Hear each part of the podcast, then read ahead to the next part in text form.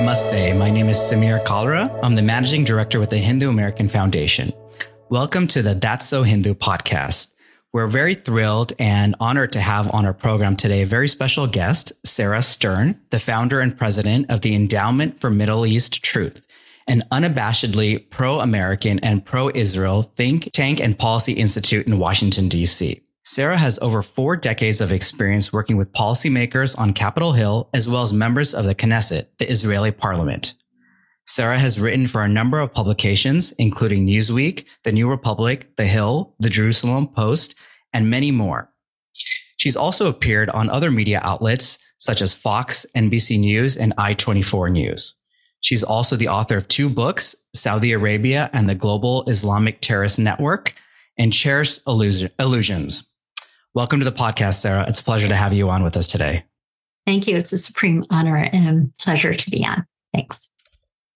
Great. Uh, so, Sarah, just to get us started, uh, some of our listeners may not be familiar with your work at EMET and what uh, the endowment actually does. So, maybe if you can talk a little bit about, you know, how you came about and what was the the motivation um, really for your founding of the organization and kind of the work that you're doing today.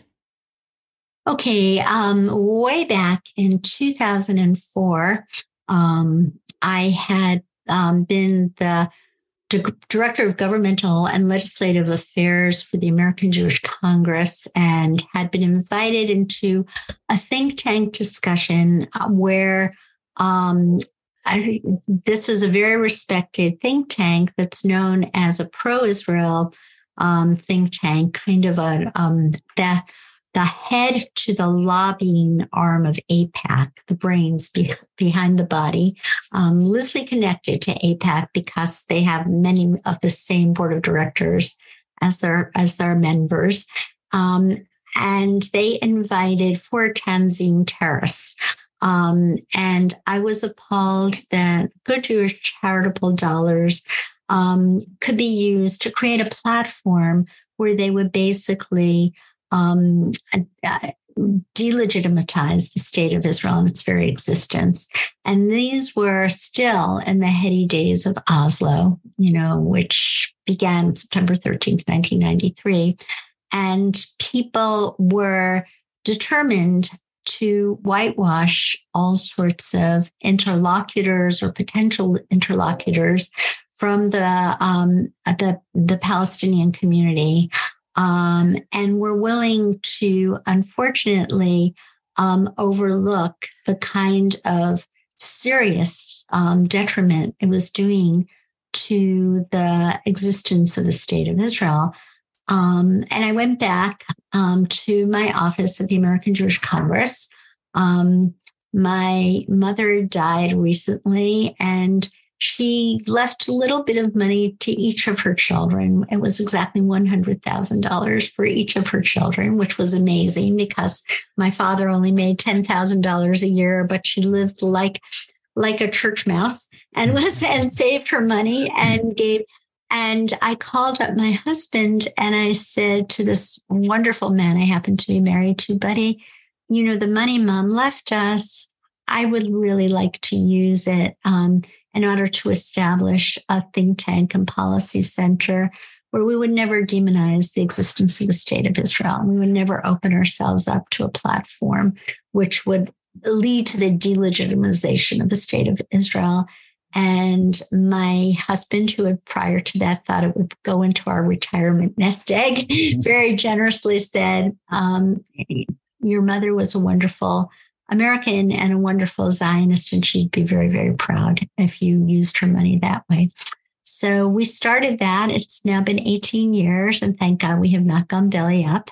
Um, we write and publish at least one article a week. Um, we've in, been in all sorts of publications from um, Newsweek to the New Republic and everything in between. Um, and we um, are on the Hill every day in fact, um, Joseph Epstein and Hussein Abu Bakr Mansour of my staff were just on the Hill this morning. Um, and we um, try very, very hard to make members of Congress understand um, how Israel is the Eastern outpost for Western democratic values. And, and for the last several years, we've been focusing mostly on the threat of Iran, Iran, Iran, and Iran, and its various terror proxies throughout the globe.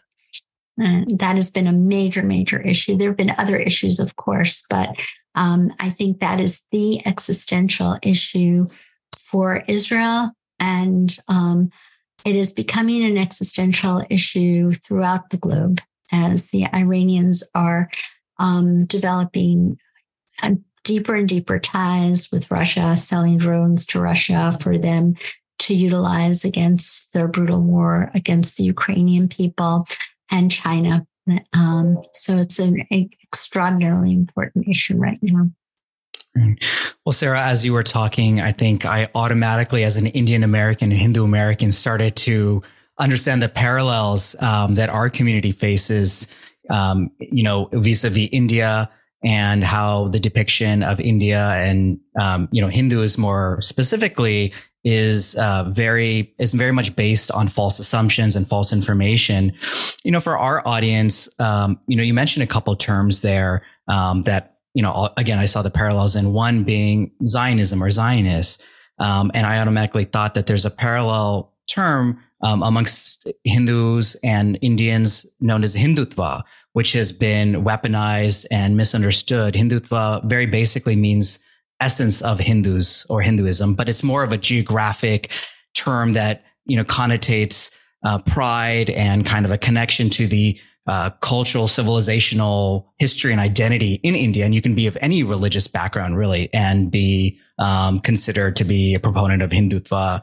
Um, so I was just maybe wondering if you could actually just kind of break down a little bit of Zionism um, and talk about what that means and how it has been misrepresented and, and weaponized in the context of demonizing the state of Israel and um, kind of in a very anti-Semitic manner as well. Exactly.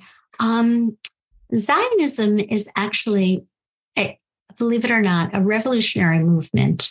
Um, for 2,000 years, the Jewish people had been living in exile and um, they were subject in um, throughout Europe, you know, to pogroms, um, uh, uh, persecutions, forced conversions, um, and ultimately the Holocaust.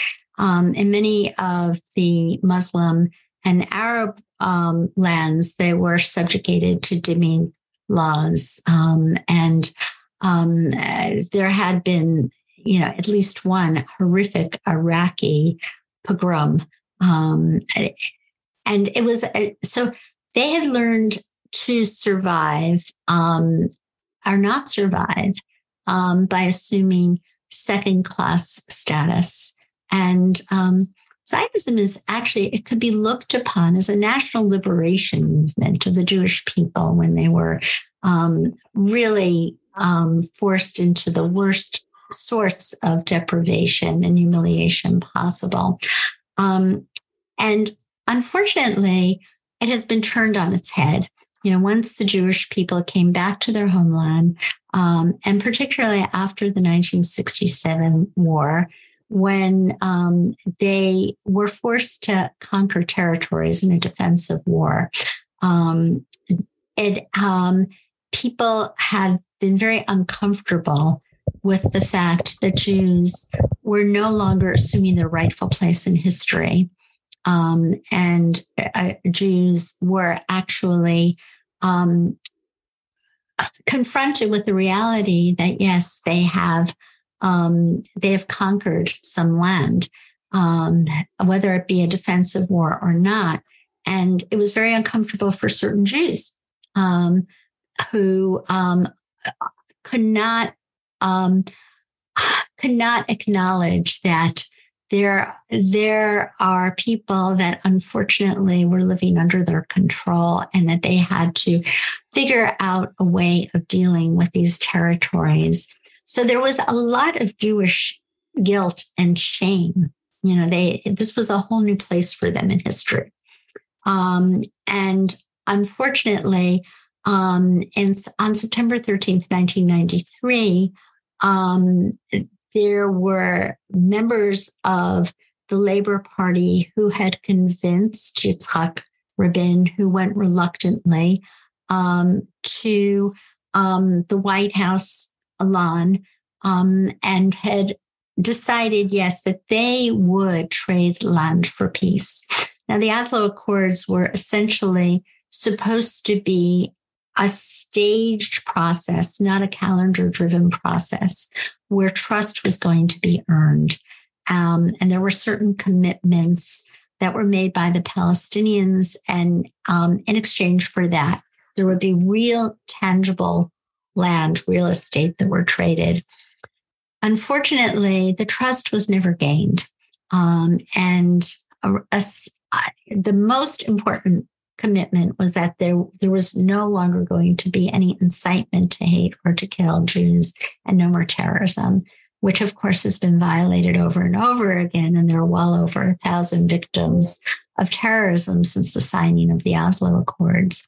However, this sense of Jewish guilt is something for very, it's very difficult for at least um, 50% of American Jews to shake off.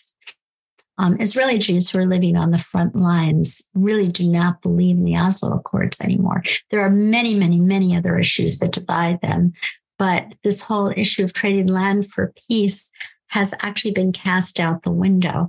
Um, and um, we now, unfortunately, um, this is not translated across the Atlantic Ocean. Um, and most American universities now look at Zionism as racism, imperialism, colonialism.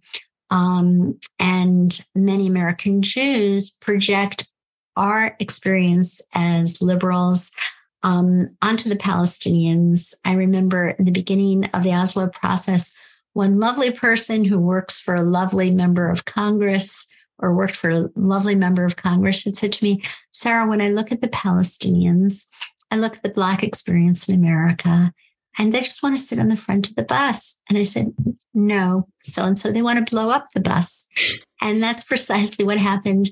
You know, they they don't believe in a two-state solution. Mm-hmm. Right now, as you know, and you go on college campuses, they say from the river to the sea, Palestine should be free. And where does that leave the state of Israel? So, um, you know, we feel a huge, huge affinity with Hindu Americans who also have been maligned and misunderstood.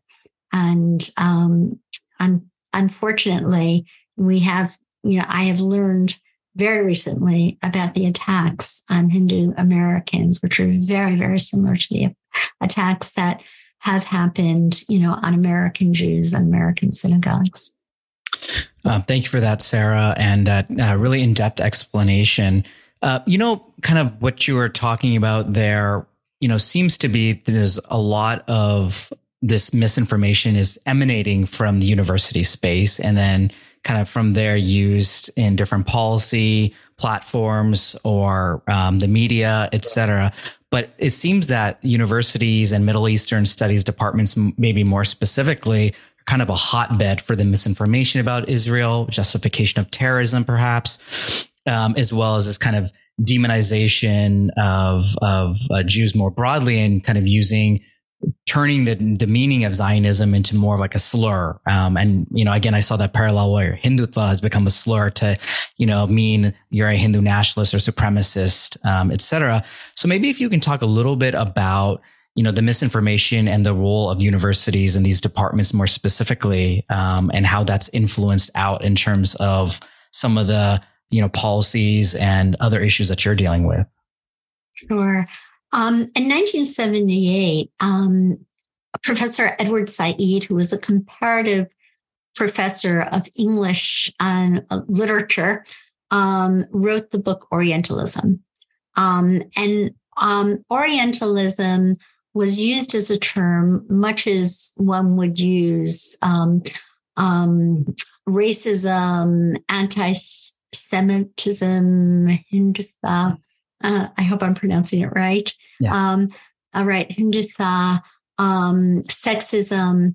Um, it was essentially a way of looking at literature and history on saying you have much too much of um, a white um, majorityist way of reading history. Um, and yeah, there was a lot to be said for this. It was written by somebody who was from that culture. Um, but it basically metastasized in such a way so that anybody who had written any sort of history that was not of that ilk um, got cast off of the library shelves. Um, and everything became very pro Arabist. Um, and it, it is amazing how things have changed. You know, I'm I'm pretty ancient. Uh, I I went to Columbia University a long time ago, really before the Edward Saadian Revolution, and things were very very different then. Um, and now um, things are all looked through the lens of how you know the Western civilization is evil anything that Western civilization gives birth to is evil. And they look at um, Israel as you know, basically an outgrowth of Western civilization. Of course, anytime anybody arrives at Ben Gurion Airport in Tel Aviv, one realizes that um, white Ashkenazi Jews are now a minority. Yeah, well, it is not really a what. there are blacks, there are browns, uh, there are Jews of every color, but all of a sudden we have become um, white privilege, which to me is really interesting because um, in the 1930s and 40s, when Jews were clamoring to get out of Europe, the State Department actually had a, a, a horrific quota on Jews coming in here and it was nearly impossible. Um, and Franklin Delano Roosevelt and others from his State Department um, really condemned Jews to die in the gas chambers and turned away a, a, boat called the St. Louis, and that they were destined to go back to Germany, uh, to the concentration camps. So we, you know, unfortunately, I can tell you a, a, a quick little story about my father, who, thank God, came here before the Holocaust and went to City College as a little boy. Um, and in those days, many people were socialists. So he became a member of the Young Socialist Club for about a minute when he learned that the Jews controlled the railroads and the newspapers and the banks in Hollywood. And he said, I'm not a socialist. So he goes to the Young Republicans Club and he finds out that the Jews are a bunch of dirty commies and socialists. He said, I'm not a, uh, I'm not a Republican. He said, I'm not a Republican and I'm not a socialist. I'm a Jew, you know, and that there's something absolutely um, indelible about anti Semitism. You know, before the birth of the state of Israel, we were condemned for going like sheep to the slaughter and being too passive. And now we're condemned by being too materialistic and nationalistic because we want a right to exist and it has ab- absolutely crossed the line um, from anti-Zionism to anti-Semitism. And we see this a great deal on college campuses where young Jews are denied the possibility of getting into certain clubs. And SUNY New Paltz, two Jewish females were sexually assaulted. So they started a sexual assault awareness club and then when they found out that these two Jewish students were Jews, and they weren't even Zionists, they didn't believe in Israel's right to exist, they were kicked out of the very club that they formed. So somehow having any kind of association um, with Judaism, you know, denies you entering, especially into liberal clubs. Um, and that's very sad because for most American Jews, they would identify themselves as being liberal you know we we joined the marches for um, uh, the rights for blacks to get votes there were two um, jews who were killed in mississippi um, trying to sign up um, blacks to vote. It's just you know this is very being liberal and compassionate is very much a part of our dna yet it's been turned on its head where we're not allowed into this club anymore. It's it's very interesting. Yeah, I think squeezed between both ends, um, and it seems like there's a has been an ongoing attempt to kind of whitewash, as you say, um, history or to delegitimize the history and experience that uh, uh, Jewish Americans have here in America, but even prior to that. Um, you know, how do you confront, like, you know, when this comes to the policy circles and, and maybe this translates in different ways, whether it's how they depict Israel as a state and then, you know, the Palestinian side and maybe now even vis-a-vis Iran, I'm sure that a lot of these misrepresentations, this misinformation seeps into it there. How do you confront that? How do you address that um, when you're on the Hill or when you're having discussions um, in different policy circles? Many, many people on Capitol Hill right now, I have to say, they respect the state of Israel because Israel has never expected any any other nation to shed one drop of blood for its existence.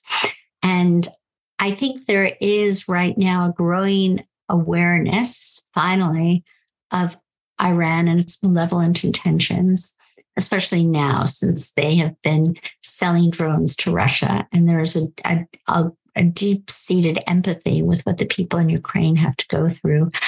Um, and they know that Israel is pretty much going to be left on its own to have to deal with Iran you know, and Iran has this vast network of 19 terrorist organizations in the West Bank. Um, and, you know, Hezbollah is on Israel's northern border with 150,000 weapons staring down at Israel. Um, they have been, as of this week, you know, doing um, um, very um, provocative things. Uh, Hezbollah, they um, basically have been removing the stones in the blue line um, that was erected in 2000 after Israel withdrew all of their forces in Lebanon south of the blue line. Um, and they have um, they set up two camps, um, uh, two tents in the Golan Heights. One Israel was able to forcibly take down. The other one they haven't, and they've gone to the United Nations about it. And nothing has been done. Um, they've also sent drones over Israeli airspace on the Golan Heights. So I think that right now, um, the Iranians understand that the Israelis, um, first of all, as a people, are very divided about this issue of judicial reform, um, which is a very complicated issue. And I can make arguments on both sides, to be honest about it. Um, but beyond that, um, they see that America is in a period of decline. Um, and they see that Russia, China, and Iran are basically becoming very, very powerful. Um, after our wars in Iraq and Afghanistan, um, we want to lick our wounds. It was very obvious from the beginning of the Biden administration that he was sick of these. I think he he actually said he's sick of these long wars in the Middle East and he wants to um, head eastwards towards China. Um, I don't even think that you know we will ever confront China. I think, at least not for quite a while. Um, and we're retreating inward. Um, so, you know, as Osama bin Laden once said, if I see a a choice between a strong horse and a weak horse, I'll definitely back the strong horse. And America is no longer the strong horse. So it's not only Hezbollah, but Iran, who has been doing a lot of provocative, provocative things, you know, telling um, many of our um, our oil tankers, you know, in in the Persian Gulf, um, you know, making very provocative statements, um, violating the JCPOA, which said you could only enrich uranium to 3.67%. And now um, the new threshold, according to the Biden unwritten guidelines, we take it as 60%, which is a long way from 3.67%. And they um, have, we have, or the IAEA, the International Atomic Energy Administration, have found um, um, traces of uranium enriched to 83.7%, which is perilously close to the 90%, which one would need for a nuclear bomb. Um, so, you know, we don't know whether or not Iran has actually crossed the threshold. Nobody really knows into a nuclear bomb, but we know that all of its efforts are there and all of its money that has been released and recently billions of dollars have been released from frozen assets in Iraq. Um, the um, Iranians were owed the Iraqis through unpaid electric bills, and we had um, assets in Iraq that we have released to them and through South Korea. And that money is only going for their military proxies, their vast web of military and the IRGC, and not to the people. And um, so we're seeing it is becoming a more dangerous world. And I think Israel across the board, and we saw that with President Isaac Herzog's speech to Congress this week and the really warm reception he got. He was interrupted 28 times by applause. Um, so I think they're respected for actually having the guts to go it alone um, and, and, not to expect anybody else to shed one ounce of blood um, for their protection. So, do you consider some of the noise by groups that are criticizing Israel um, as just that noise, or do they have an influence or an impact? I know there was one letter that was sent by a few members of Congress, um, um, again, criticizing Israel in the wake of um, President Herzog's trip. Um, and there's obviously a number of different groups that, you know, either through lobbying or media or otherwise, um, you know, continue to try to demonize Israel, criticize Israel. How is that viewed? Is that something that is perhaps just kind of now marginalized given the larger geopolitical threats that we're seeing with Iran, Russia, China, et cetera? Or it, does it still have an influence on some policymakers that needs to be confronted? Yeah, um, that's an excellent question. All of your questions, by the way, Samira, have been really excellent.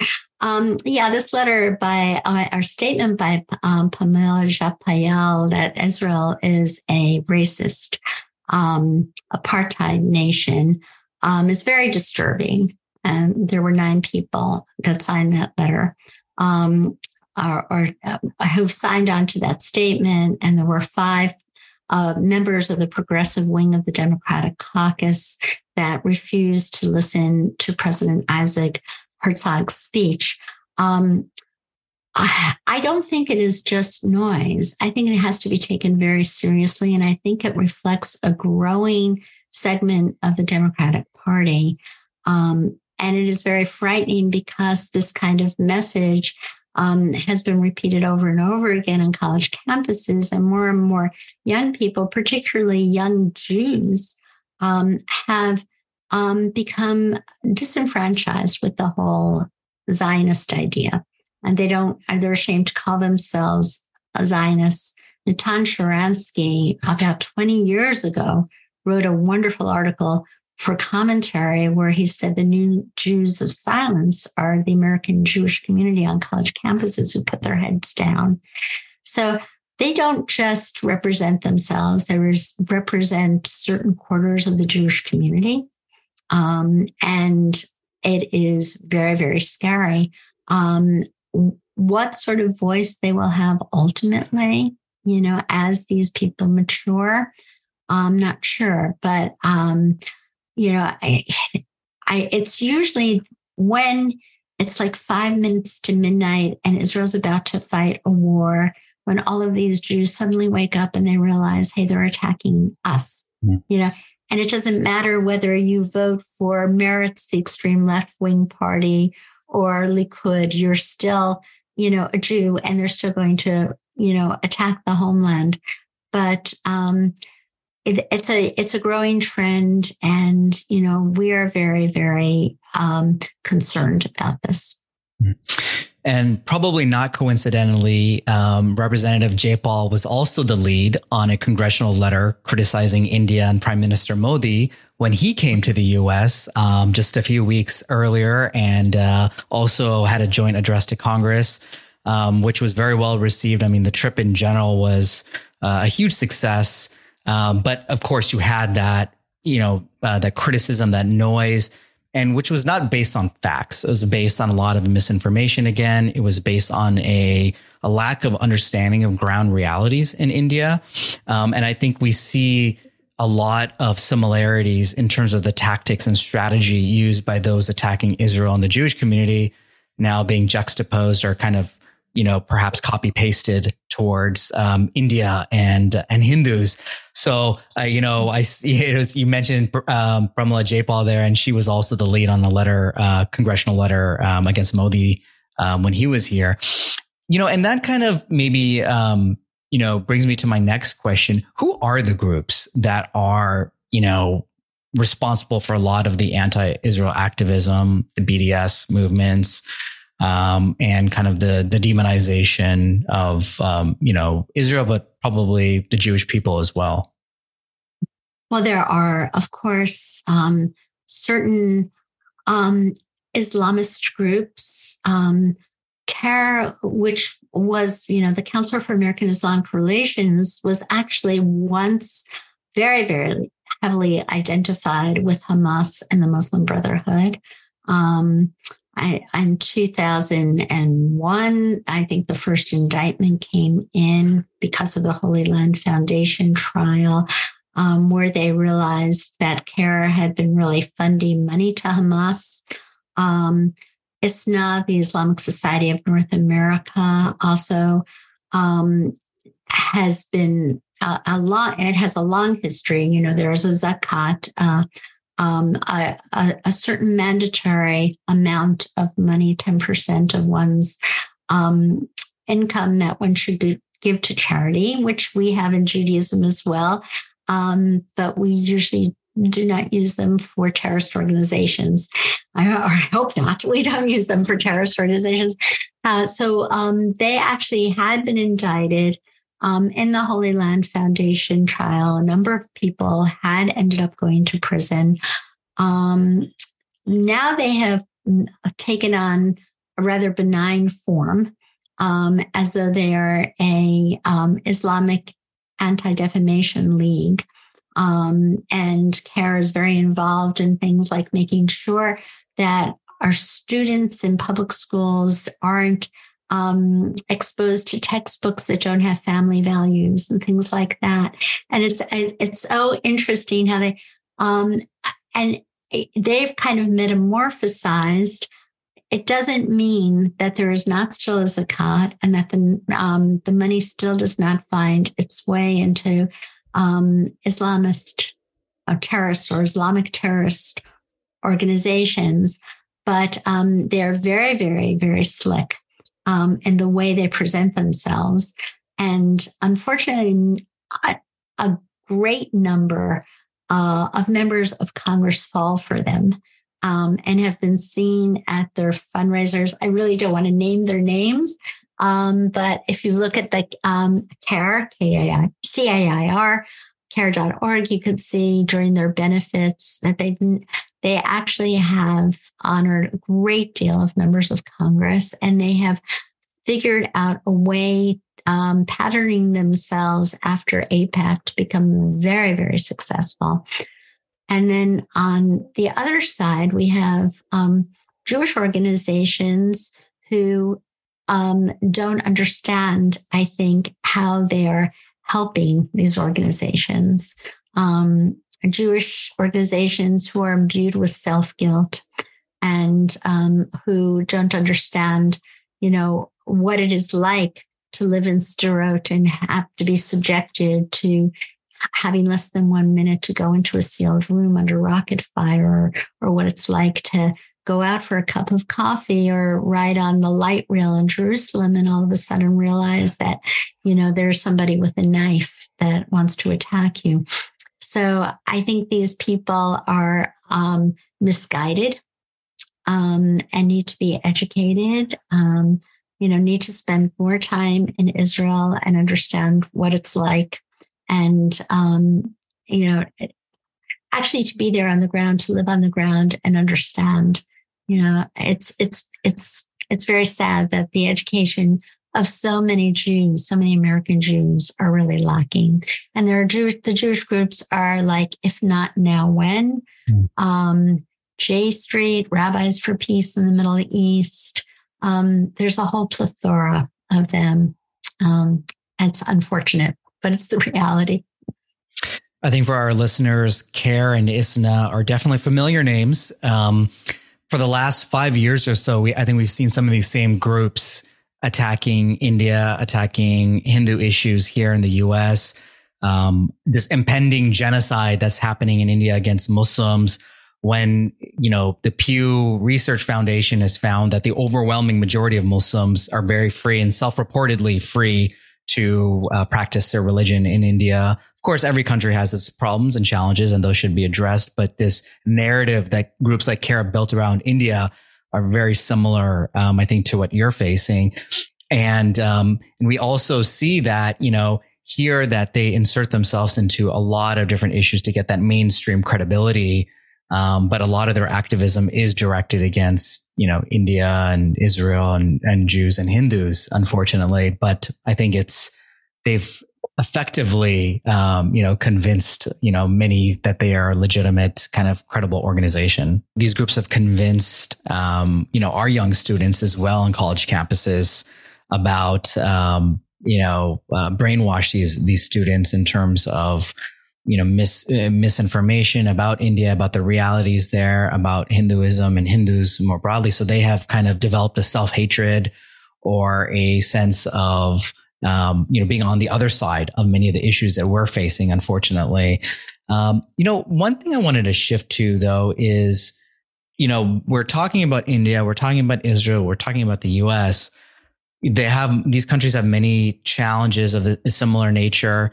But there's also a lot of opportunity for cooperation, and we've seen relationships growing in many fields. How do you see, um, you know, the U.S., India, and Israel relationship uh, going forward, and how can that be, you know, perhaps a um, a positive force um, in the world when we do see many, you know, relationships like China and Russia and Iran being one that are more destructive in nature?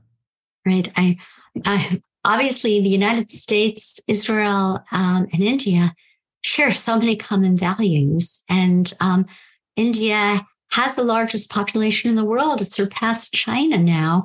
Um, and it is a force to reckon with. And it, I, I see military and defensive cooperation, you know, absolutely flourishing um, between Israel and um, India. Um, and I would love to see you know, the United States, Israel, and India develop some sort of defense pact together. Um, I'm very glad to see that Israel is now part of CENTCOM, and they did have Operation Juniper Oak um, this year, which was the largest military exercise within um, Israel's borders together with the US military. It would be wonderful if India could participate in something like that. Um, I think, and industrially, um, I, India and um, Israel, I think, you know, can exchange um, products and goods and services. And, you know, I, I'd love to see the kind of beautiful um, relationship flourish and there be more tourism together. Um, but it, uh, it's obvious that um, um, President Modi has, you know, good relations with Israel, um, irrespective of who the prime minister is. I'm sure these relations will endure. Um, and I think the the future is very, very um, rosy in terms of um, the kind of Israeli Indian relations for many, many years to come. No, absolutely. And I think people in India and here as well, Indian Americans, I think feel very similarly. And I, we see that in terms of the growing um, connections and collaboration between organizations domestically as well as um, globally, and a lot more people to people contact, collaboration on technology products um, and and initiatives, and of course, as you mentioned, the military and defense side of things. Um, so I think that's definitely a positive going forward. And kind of as we wrap up today, um, you know, you you know mentioned a lot about where we are um, in terms of U.S. Israel relations um, under the Biden administration. We're coming into 2024 soon. Um, you know, this year has kind of flown by. Uh, we're going to be in another election cycle very soon. Do you see a consistency in terms of uh, U.S. Israel relations going forward, regardless of the administration that comes into power in 2024? Um, do you see any changes? Kind of maybe if you can take out your crystal ball um, and kind of predict where you see things going in the next uh, few years. Yeah. Um, I think that there is kind of a bedrock, deep um, relationship between the United States and Israel. And I think that um, things will go forward, you know, pretty positively. I'm I can't say I'm not worried about the growing influence of the progressive wing of the Democratic Party. Um, and we can never rest on our laurels. One thing about being Jewish is we've learned from our history never to be too comfortable. Mm. And and uh, um, but by and large, um, I think Israel is here to stay, and they might have to fight some really horrific, bloody wars, but they will never ever um, go back um, to being um, dispersed um, and um, to give up their national sovereignty again.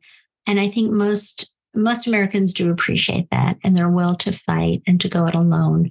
Um, so I think Israel's here, and I I think by and large, as we can tell by the very warm welcome that Isaac Herzog just got this week in the U.S. Congress, that um, the um, the temperature of the Israel US relationship is a very warm and affectionate one.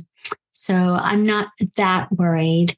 And I would hope that um, we can help bring India into that warm embrace as well. Absolutely. Well, with that, I want to wrap up our conversation. There's so many more things that I want to find out about, but I think we can leave that to hopefully a podcast in the future where we can have you back on. Um, but Sarah, I want to thank you again so much for your time today and would encourage all of our listeners to definitely follow the Endowment for Middle East Truth um, on social media. And we'll put all those links into the description of the podcast um, and through their website. They have a wonderful website and a lot of great um, publications that they produce and um, information. So definitely follow them, you know, stay engaged and uh, continue to learn more about these issues that I think affect all of our communities as Americans first and then as uh, Jewish and Hindu Americans. So thank you again, Sarah, for your time. Really appreciate that. Appreciated the conversation. Thank you so much, Samira. It was an absolute pleasure. Be well. Well, that's it for this episode of That's So Hindu. If you enjoyed it, please take a minute and leave us a nice five star review. It's how you can help the show get discovered by more listeners. You can help ensure that more of these get made by making a donation to HAF at hinduamerican.org/slash donate. Thanks again for listening.